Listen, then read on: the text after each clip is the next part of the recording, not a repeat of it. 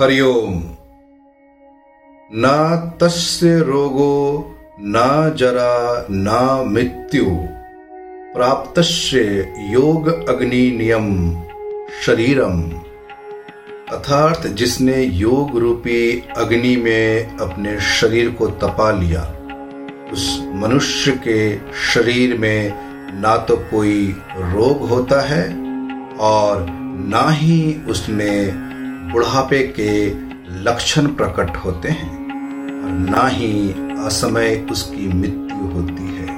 ब्रह्म विद्योपानिषद में कहा गया है, योग के अभ्यास के द्वारा जो भी श्रम या तप किया जाता है, वह कभी भी निर्थक नहीं जाता। सत्कार पूर्वक यत्न पूर्वक की हुई साधना मनुष्य को तीनों तपो दुखों से मुक्त करती है। मानसिक महत्व, योग के द्वारा शारीरिक के साथ साथ मानसिक स्वास्थ्य को भी प्राप्त किया जाता है। आज के आधुनिक समाज में मानसिक रोगों की वृद्धि होती जा रही है। मानसिक रोग एक ऐसे भयावता का रूप लेता जा रहा है जिनका निराकरण करने में आधुनिक विज्ञान असमर्थ है। इस तनाव जन परिस्थितियों और रोगों से निपटने के लिए योग अभ्यास एक सफल एवं कारागार चिकित्सा पद्धति है, जिसके द्वारा संपूर्ण मानसिक स्वास्थ्य प्राप्त किया जाता है।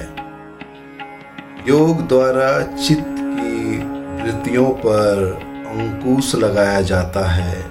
मन की चंचलता को कम कर मानसिक एकाग्रता प्राप्त की जा सकती है। बच्चों के मानसिक विकास की वृद्धि हेतु प्राणायाम के अभ्यास आवश्यक है। स्मरण शक्ति की वृद्धि कर प्रज्ञा का प्रकाश योग अभ्यास द्वारा संभव होता है। आप सभी से अनुरोध है कि आप सभी अपने जीवन में योग अभ्यास करना शुरू करें। जैसा कि मैंने कहा कि आज आधुनिक भारत में दिन प्रतिदिन रोग बढ़ता ही जा रहा है। विभिन्न विभिन्न प्रकार के रोग उत्पन्न हो रहे हैं। आप उनसे वंचित नहीं हैं।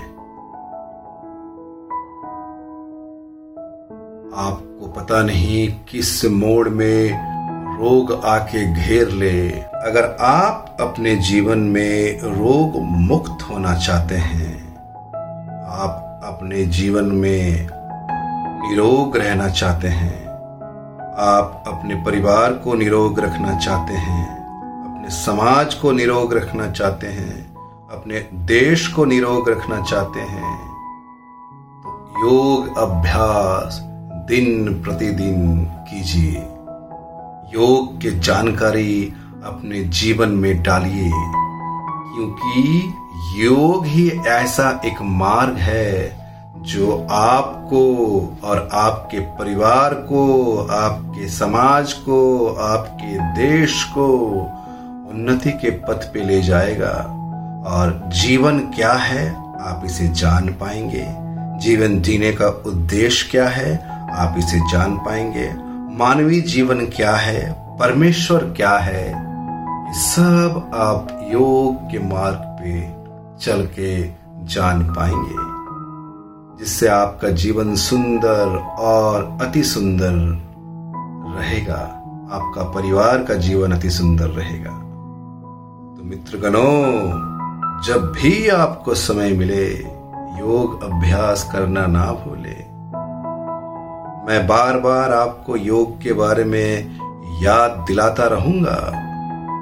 मैं कोई और नहीं, मैं आप ही का मित्र, आप ही का दोस्त, संजू के बैनर्जी, जो आपको लिए चलता हूँ ज्ञान के पथ पे। मैं फिर आऊँगा। और एक और सुंदर सा ज्ञान के पथ पे आपको लिए जाऊँगा। मैं कोई और नहीं, मैं आपका दोस्त संजू के बैनर्जी। सुनाता हूँ आपको।